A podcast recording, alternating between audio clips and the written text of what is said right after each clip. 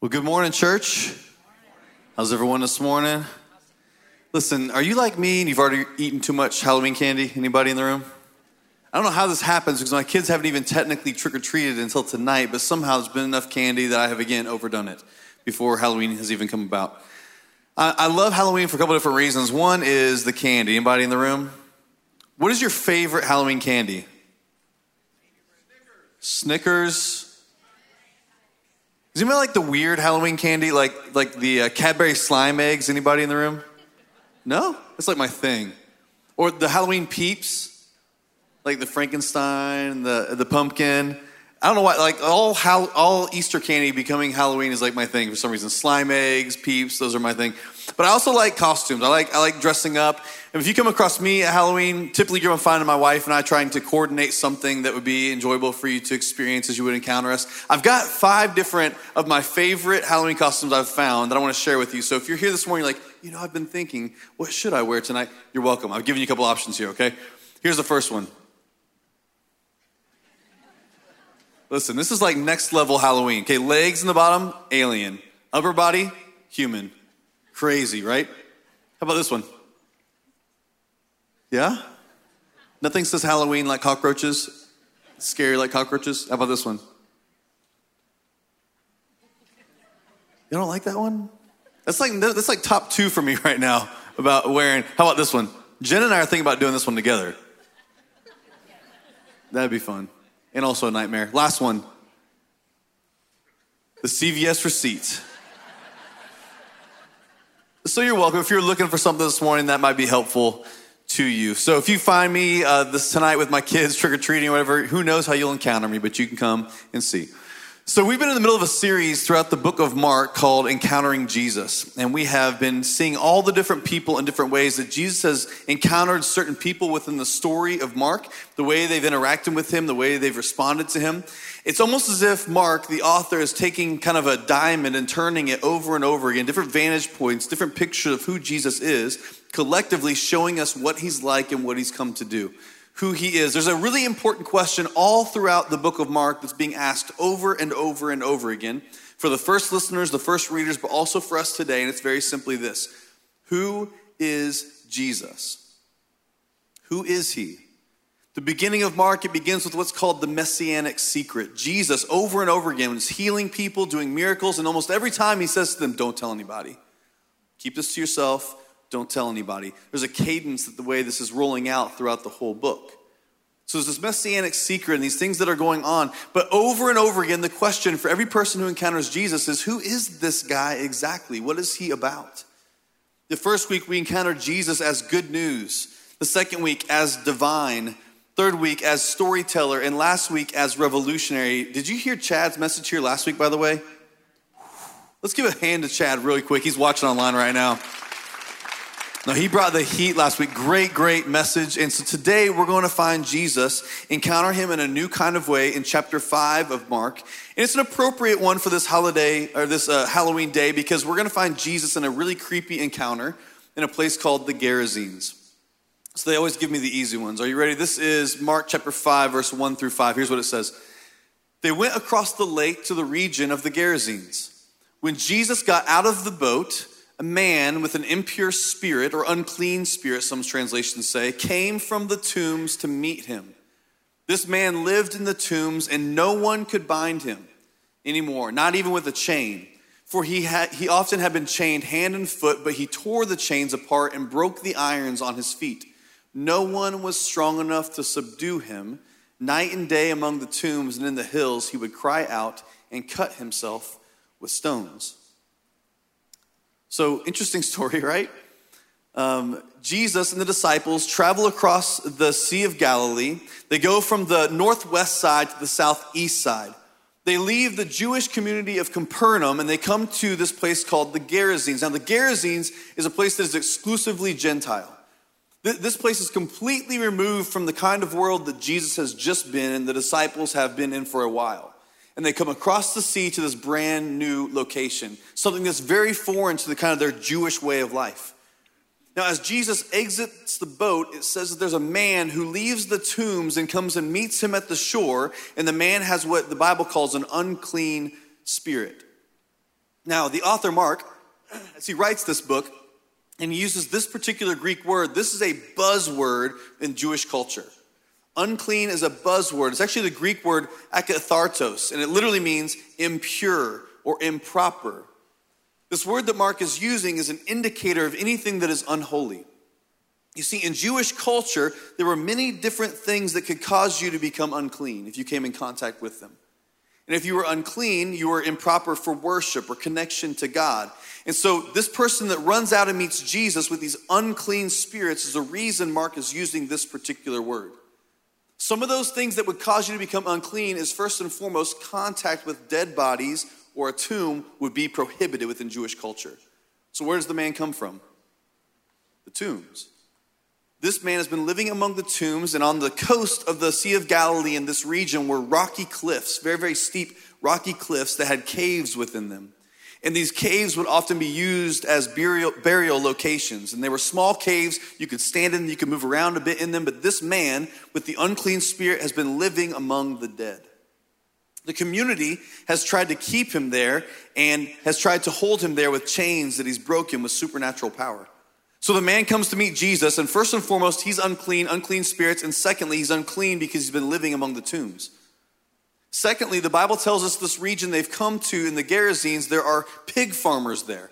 In verse 11, we find out that there are a herd of pigs who are eating along the hillside there. If you're a good Jewish person coming to the Gerasenes and there's pigs everywhere, this is a place you should never be. This would never take place back in Capernaum, but here's Jesus and the disciples in this unclean location, a whole different kind of world. Now, not only that, but this man is suffering from an oppressed and evil spirit. This would have been something as well that Jewish culture would have avoided at all costs. They tried to restrain him with chains. He broke shackles and chains apart. No one could subdue him, the Bible says. Lastly, we're told this man would stay in the tombs and cry out day and night, and he would cut himself with stones. Now, this was actually a pagan practice in the ancient Near East that was very connected to the occult and to idol worship, and this too was something that was unclean. So, suffice it to say, in the first five verses of chapter five, Jesus and the disciples find themselves in a place that they should never be. Jesus is in a very scary, scary place, and he's come here on purpose and with a reason. It's really important to recognize this reality within this book, as Mark writes this, is not just a reality for those within the ancient Near East during this particular time, but this is at the risk of sounding sensational this morning. Evil is very present and is a danger in our world today as well. I want to be clear this morning the devil is real. He has bad intentions for God's good creation. It's not that he hates you, it's that he hates God. And if you can hurt the creation, you can then hurt the creator. And this is his intention within the world. So, something I want us to see this morning, I think is very, very important. We are both physical and spiritual beings, all of us. If you are here this morning, if you're watching online, you are a physical and a spiritual being at the very core of who you are.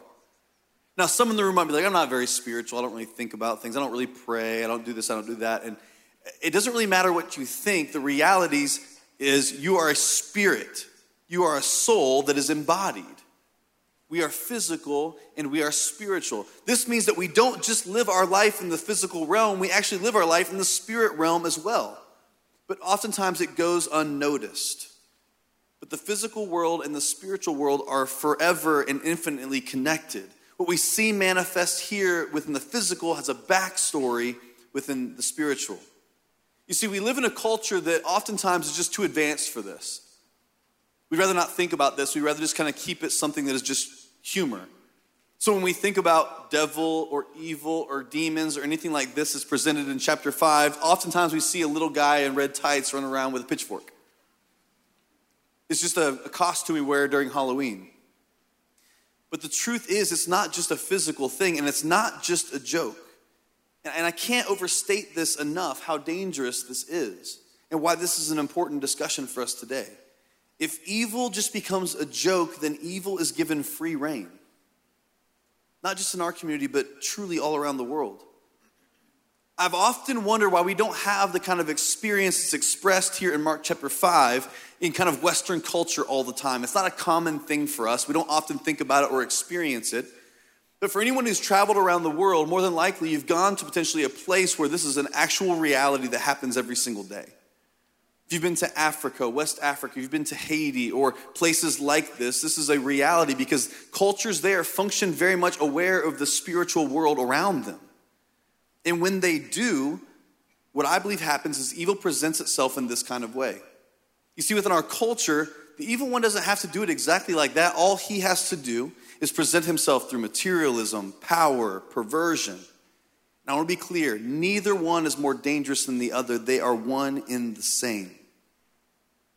That being said, it's not unheard of. In the past four years, there have been different circumstances, instances within our community where we have seen something that is not natural, but something that is supernatural, something that is evil. And each time that we've gotten involved with something like this, very clearly we begin to recognize that something is going on here that is not just a physical presence, but something that is much more, much more dark. This is not some ancient Near Eastern story from long ago. It's not just a creepy thing that's taken place in a country far away, it's in our own backyard. This is something I don't usually talk about. And I've never actually shared it from the stage until 9 o'clock this morning. But as a kid in third grade, my family was involved in um, deliverance ministry at our church in Indiana. And as a third grade kid, there was a period of about four or five months where I began to experience um, certain um, evil things kind of uh, affecting me and my family specifically uh, that I did not understand at all as a third grade kid. And even to this day, it's not something that I lead with. This is not like a conversation starter, right? And I don't often talk about it because it's very, it's highly personal to me, and it's a very difficult thing to actually kind of revisit from time to time. But I think it's really important to talk about this morning. So for about four or five months, when my parents were involved with this, um, this these classes at the at the church, uh, I began to experience all kinds of things, from from voices to like visual disturbance, uh, a lot of different things like this. And I would tell my parents what was going on. They would give me books to read at night to try to go to sleep. I would try to color to go to sleep at night. And, and a lot of the nights I would end up in their bedroom on the floor trying to, trying to get some sleep. And after about four or five months, my parents realized what was going on here was not just a third grade kid who didn't know how to explain what was going on, but actually something was going on that was not just physical, this is something spiritual in nature. And so I will never forget as a third grade kid, we called our pastor, and my pastor came over to our house, and we sat in the garage around a card table. And like yesterday, I can hear him explaining to me. I, I was a Christian at this point in time. I became a Christian when I was seven years old. And he explained to me there's a spirit who lives inside of you that has more power than any kind of evil spirit within the world. So he said, I want to teach you a prayer. He said, I want you to pray. This happens again, I want you to pray and say, Satan, you have no power. I have all the power living inside of me through Jesus, and I step on your head like an ant. I was in third grade. So I could understand that. I step on your head like an ant. And we practiced it over and over again in the garage. And sure enough, that night we went to bed and, and the same thing happened. And with full integrity this morning, I can say to you, I prayed this prayer that was taught to me from my pastor that day. And as soon as I prayed it, boom, done. It was silenced, it was stopped. One time in eighth grade on an Indian reservation in Oklahoma on a mission trip with my family, there was a similar experience, but other than that, never again. And I learned something that day that there is a spirit that we are offered as followers of Jesus that holds so much power and so much sway, not just in the physical world, but in the spiritual world, over all things. I'm walking a very fine line here this morning because I want us to be aware without being obsessed. Does that make sense? I want us to be aware of what's going on around us without obsessing over this particular thing. C.S. Lewis said it this way, the late writer and theologian. He said, You can give the devil too much or too little attention. We can give him too much attention, give him power he doesn't deserve. We can give him too little attention and we act like it's a joke and it's not really a reality. And let's be honest, this is not something we talk about. This is not a side of our theology we bring up often because it's difficult. It's not easy, it's often misunderstood. But I feel like this morning we have to. You see, the devil within this passage does a couple things that are very important. Number one, he causes confusion, isolation, and misery within this man's life. The man who comes from the tombs to meet Jesus, he's confused. His mind is confused. We know this because later on in the story, after Jesus has done his work within his life, it says that he's found seated, clothed, and in his right mind. There's a confusion that goes on here. Here's what the evil one loves to do within our life confuse our mind and the way that we think. We no longer believe the things to be true that were once true. We begin to call bad things good things, wrong things right things, and right things wrong things. We have a hard time separating fantasy from reality. We become confused within our minds. Secondly, this man is isolated. The scriptures tell us that he lives in the tombs and he's chained up, kept away from the community. No family, no friends, no semblance of relationship. It's all gone. This is the most dangerous place for us to be because it's an ideal setting for the evil one to work within our lives. We become isolated, we question our own value, our own worth, and we convince ourselves that everyone has abandoned us, including God. He's confused, he's isolated, and clearly he is miserable. Day in and day out, night after night, he cries out and he tears his flesh with stones. And this self harm is a result of his miserable state. You see, you are a physical and a spiritual being. You are spirit and soul that is embodied, and there is infinite connections between the two. And we cannot lose sight of this. So, Jesus and his disciples, these teenage boys, they travel with him across the sea to the Gerasenes. The first thing they experience is this man coming out from the tomb, clearly has some issues going on, chains falling from his arms and his wrists. And the reason Jesus comes here and he faces this evil down, he does not back down, is because Jesus' love drives him to certain places, scary places, because of his love for people. This is why he's come his love for people into scary places Jesus is willing to go. I've done student ministry for 16 years, and I've never had a permission slip that would have allowed this. Right, Jesus comes to these teenage boys. There's no permission slip he could have given to their parents. Like, listen, we're going to the Gerasenes. There's going to be a demon possessed man. It's going to be a bit intense. Uh, if you just sign right here, that way I can take him to the hospital if I have to. Like, whatever. That is not a permission slip that I've ever seen before. And yet, Jesus takes these teenage boys to this particular area. And here's the experience they have from the very get go. But here's why Jesus' love for people drives him into circumstances and situations that are scary, that are difficult, that are hard. But he does so because he's always offering people true freedom real freedom from oppression, real deliverance from the things that hold them back. And these young teenagers come along with him to experience it. It's a, it's a form of discipleship to show the power that Jesus has, not just in the physical, but also in the spiritual. There's a passage from 1 John chapter 3, verse 8, that I believe the writer is giving the primary reason why he believes Jesus came to earth. Here's what he says in 1 John 3, 8. The one who does what is sinful is of the devil, because the devil has been sinning from the beginning. It's a part of his nature. But the reason the Son of God appeared was to destroy the devil's work. Did Jesus come to die on the cross for us? Yes.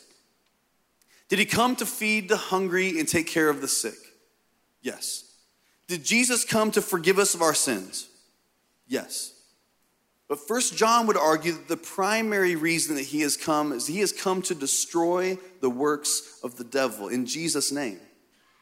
He has come to reverse the effects of the fall of man. Every way that sin has broken the world around us, Jesus thwarts that and he brings healing, grace, and forgiveness. This is why he's come. Not only that, but the Gospel of John says it this way in John 10 10. John 10 10 says, the, the thief has come, the evil one has come to steal, kill, and destroy. Jesus says, But I have come to give you life and life to the full the evil one comes to steal, kill, and destroy. You know the intention of this unclean spirit in this man's life? Very clear from the get go, and it takes place in a different kind of entity later on, is destruction. To kill, steal, and destroy, to break families, establish addiction, steal joy, spread lies. This is what the evil one does. That's his intention from the get go. But Jesus comes to give us life and life to the full. Here's what Mark chapter 5 shows us that Jesus comes with an authority and a power, not just to this man, but to us as well, that is not just effective in the physical and not just effective in the spiritual, but both. He holds power and authority over all things. And you see it within this story. The first response this man has to Jesus when he lands on the shore and he gets out of the boat, he comes from the tombs. Here's what it says in verse 6 When the man saw Jesus from a distance, he ran and fell on his knees in front of him. He shouted at the top of his lungs, What do you want with me, Jesus, Son of the Most High God? In God's name, don't torture me. For Jesus had said to him, Come out of this man, you impure spirit, you unclean spirit. Then Jesus said to him, What is your name? The man said, My name is Legion, he replied, for we are many. And he begged Jesus again and again not to send them out of this area. So the first response from this man is to come and kneel before Jesus. And what does the man say? Jesus, Son of the Most High God. It is the clearest uh, name that we have in Mark chapter 5 up to this point of who Jesus actually is. It's interesting to me that the only entities in the story who seem to understand who Jesus is are the evil ones. Everybody else is still trying to answer this question who is Jesus exactly? Who, who is he? All this is so confusing to us. The only ones who actually get it are the evil ones who are in full, clear view of who Jesus is. And they know that he holds authority and power over all things. So the man runs, he kneels before Jesus, but he speaks a name of Jesus, the clearest name to this point of who Jesus is. And here's why. You see, in the ancient Near East, to be able to speak someone's full name was actually an element of control. If you could speak someone's full name, it was a way for you to control them. I would argue there's a spiritual battle going on here between Jesus and these unclean spirits in this man's life. And they're attempting to speak his name clearly to have control over him. But look what Jesus does. What's the first thing Jesus says? What's your name? What's your name? And the man responds, Legion, for we are many. You see, Jesus is taking control of the situation, full of authority, full of power. What is your name. Now, this name that is given here, this name Legion, is a very important name for a couple reasons. One, the area of the Gerasenes was a location that was uh, oppressed by Roman military for a very, very long time. A Gentile location, but oppressed by Roman military for a very long time. And the name Legion, this word Legion, actually is the largest military unit in the Roman military, composed of 5,000 to 6,000 soldiers. For the man to respond, My name is Legion, what he's saying is two things. First, the physical oppression of the Roman Empire seems to be connected to the spiritual oppression that's taking place in this man's life. There's infinite connections between the physical and the spiritual. But secondly, this man is not just suffering from one unclean spirit, he's suffering from what? Thousands. Thousands. But Jesus has its name. That's all he needs to assert control and power and authority over what's taking place within this man's life. Here's what I think is so important for us to hear this morning. I really, we've gone some places this morning already, so I'm just gonna go for it. Here's what I want you to hear. If you can name it, Jesus can heal it. If you can name it, Jesus can heal it. You see, the biggest question I have within this story is how does this man end up in this kind of situation? How does he find himself living in the tombs, chained up, cutting himself with stones, out of his mind? How does he find himself in this location? And we're not given this, this uh, reasoning directly, but there are some hints along the way. The first one is this perhaps this man we know was not Jewish, this man was a Gentile. Perhaps he was involved in pagan worship in that area in specific ways. The cutting of the stones was a practice in worship that would take place when some of these pagan religions. Potentially, he was doing this a long time before he ever found himself among the dead. And he's continuing this practice on and on. But if you can name it, Jesus can heal it. You see, a large part of experiencing spiritual freedom is being able to name that thing that has bound you and chained you into your current circumstance. Maybe even now you can think of certain things that that seem evil to you, or you, you don't understand why this is a continual issue or struggle that's going on in your life over and over and over again. I believe if we can spend time thinking and being able to name these things, we can find freedom because there are certain open doors and entryways for unclean spirits to take up residence. There are things that we can do in our life, interests that we can have, practices that can be done in secret, that can be open doors and entryways for what the evil one would love to do. My family recently went camping in the mountains with a good friend of ours, family of ours, and we do this often with our camper. We'll go someplace, and we have a black tote that we always put all of our food in when we go for the weekend. So we put all the things in there the bread, the coffee, the whatever, and we use it throughout the weekend. We pull from it. And every time we come home from camping with the camper, one of our first jobs, we have to empty out that black tote, throw everything away, then it can go back into the barn. Because if you don't, you'll have visitors, vermin, mice. So recently we came back and we got everything out of the tote except for a few things. My fault. And I came back into the barn to get it for our next trip, and sure enough, when I opened up, there was evidence of mice everywhere, if you know what I'm saying. And my wife um, was not super happy. And so this black tote was full of this, and, and there's something that is just a, a true statement. If you allow entrance into something, if there's an enticement there, empty food left in a black tote, you will have visitors unfilled there every single time. It'll fill the void. If you take it out and you get rid of it, there's no room anymore for that, un, that unhealthy, that unclean, that filth to show up again. There are open doors and there are entryways. If we are not careful, we can allow certain things into our life that become an issue and a problem for us. This man potentially his issue was his connection to the occult and idol worship within pagan culture that found himself in the place that he found himself, vulnerable and chained.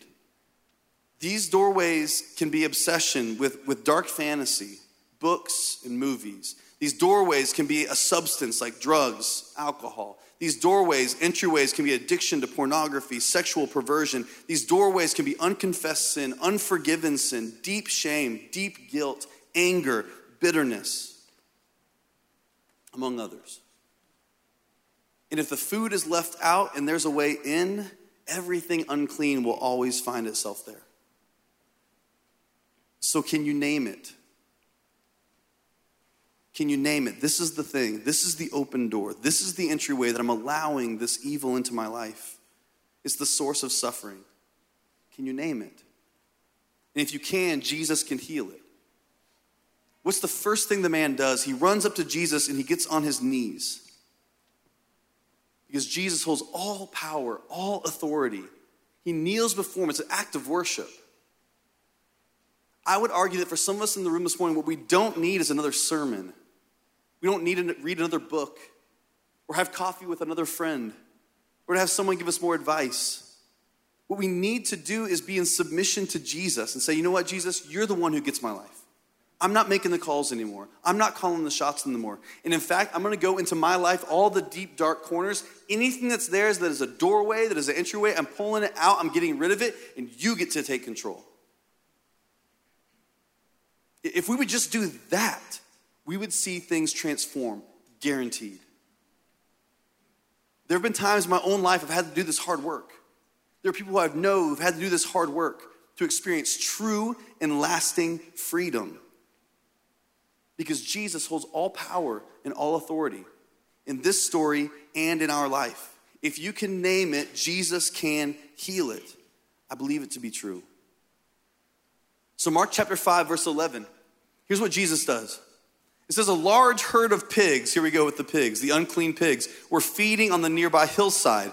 The demons begged Jesus, Send us among the pigs, allow us to go into them. And he gave them what? Permission. This is an important word. You see, Jesus is in control of all of this. He gives them permission. And the impure spirits came out and went into the pigs. The herd, about 2,000 in number, rushed down the steep bank and into the lake, and they were drowned. Those who were tending the pigs ran off and reported to the town a bunch of tattletales and countryside. And the people went out to see what had happened. When they came to Jesus, listen to this, they saw the man who had been possessed by the legion of demons sitting there, dressed and in his right mind. But look at the response. They were what? Afraid. Those who had seen it told the people what had happened to the demon possessed man and told about the pigs as well. Then the people began to plead with Jesus or beg with Jesus to leave the region. They begged Jesus to leave the region. Now, for any animal activists in the room, I understand 2,000 pigs running down the steep shore into the water and drowning. It's a very traumatic thing within the story. But you have to keep a couple things in mind here. If you're a first century Jewish reader, you're like, absolutely, it goes into 2,000 pigs. They're unclean. That's what happens. Not only that, but this man is now freed because these things leave. Who knows what other kind of torment would have gone had those things been allowed to stay within this man and in this community? It's an act of mercy, an act of grace that Jesus sends them out, gives them permission to go and then be destroyed in the end, to run down into the abyss, which, by the way, is the ultimate location where these kinds of things, this evil nature, ends up in the end. Jesus wins everything. It's a bit premature, but this is what's going to happen to all of them. They'll be destroyed. So Jesus does this.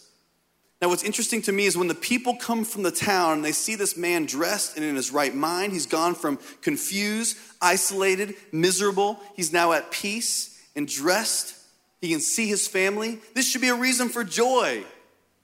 What's the response? Fear. They're afraid, and here's why. Those 2,000 pigs that just went into the ocean, that's a lot of money, a lot of property, a lot of possession. See, the people from this town are more concerned about the swine than they are about somebody's soul. More concerned about property than they are a person. Far be it from us that we'd overallow our own possessions, posture, our own peace to keep us from allowing Jesus to bring peace to someone else and freedom to someone else. They plead for Jesus to leave. Just get out of here. Far be it from us that we would ever allow Jesus, the work he's trying to do, we'd ever allow it to leave. We would say, More, Jesus, more. Bring freedom here, bring freedom everywhere. Mark wants us to feel this. What, what does it say about our heart condition that we would care more about these things than the transformation that's taken place within this man's life? Mark chapter 5, verse 18. The man is seated, he's clothed, he's in his right mind. They're fearful. They tell Jesus to leave, so Jesus does. Verse 18. As Jesus was getting back into the boat, the man who had been demon possessed begged to go with him. Jesus, do not let or do Jesus did not let him, but he said, "Go home to your own people and tell them how much the Lord has done for you and how he has had mercy on you." So the man went away and began to tell in the Decapolis how much Jesus had done for him. And all the people were what? Amazed. All the people were amazed. So this man wants to go with Jesus, wouldn't you? Jesus has literally given you your life back, given you freedom, broken chains, broken bondage, delivered you. I'd be like, Jesus, I'll go wherever you go. I want to follow you wherever you go. But Jesus gives an, a lesson here in discipleship. Sometimes it's not just going where I go, sometimes it's going back to your own place, your own hometown, people who knew you before and what you've gone through recently, and they can see you now and you can tell your story. The Decapolis was 10 cities around that region, and this man is a forerunner of the good news of the gospel to the Gentiles. Before Paul, before anybody else, this guy's the one who goes and tells the story. Here's why freed people, free people. Freed people, free people. I know folks from this church who've experienced deliverance from all kinds of things adultery, abuse, addiction. And the most powerful thing is when someone who comes from that kind of place then goes to someone else who's there themselves and says, Listen, I can help you. When I was in college, my freshman year of college, I had never been to a corn maze before. I'm from Indiana, so you think that's like we do it all the time, but I'd never been to a corn maze. And some friends of mine uh, on my hall, we went to, it was like kind of fall time, Halloween time, we decided to go to this, this corn maze not far from our college. And so we went there, and when we got there, there's a lot of like kitty stuff outside, so I thought, this has gotta be easy. Like, how lost can you get in like a field of corn? This can't be that hard. And so we split up into little groups, and then we, we started going through the corn maze. And I'll be honest with you, me and a couple other guys, we got so lost. I would still be in the corn maze today had not someone come and helped me. We made every wrong turn. We came back on where we were. We was even in the middle of the corn maze, a little place you could get tall, like a little bridge. And we went up there and we looked around, and you think that would help out, but not for us. We just continued to get lost, more and more and more lost. Finally, someone who had made it out of the corn maze already, another friend from another group from our hall came back in to find us. And they finally found us and said, Listen, if you follow me, I can tell you how to get out. Like, if you follow me, I've been out on the other side. I know how to get there. If you just follow me, I'll take you right out, no problem. And we did.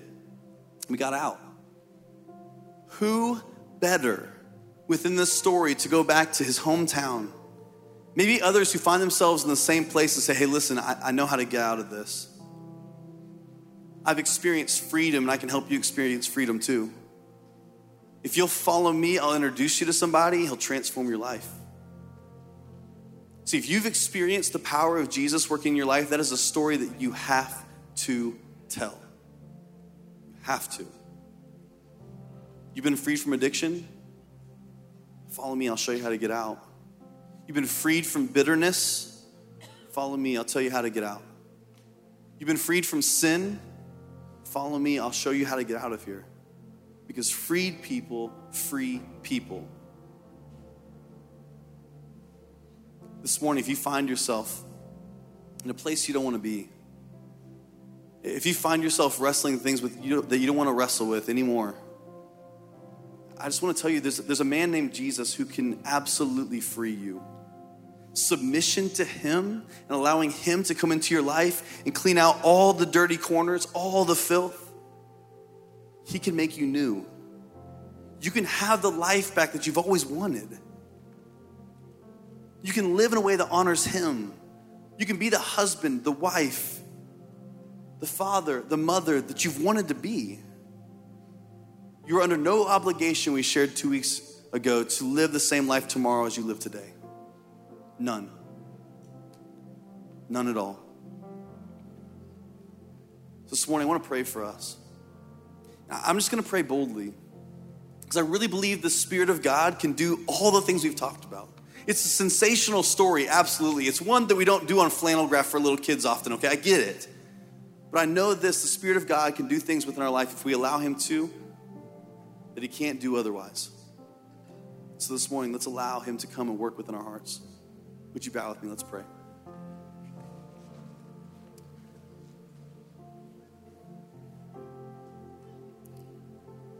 Jesus, we come before you this morning.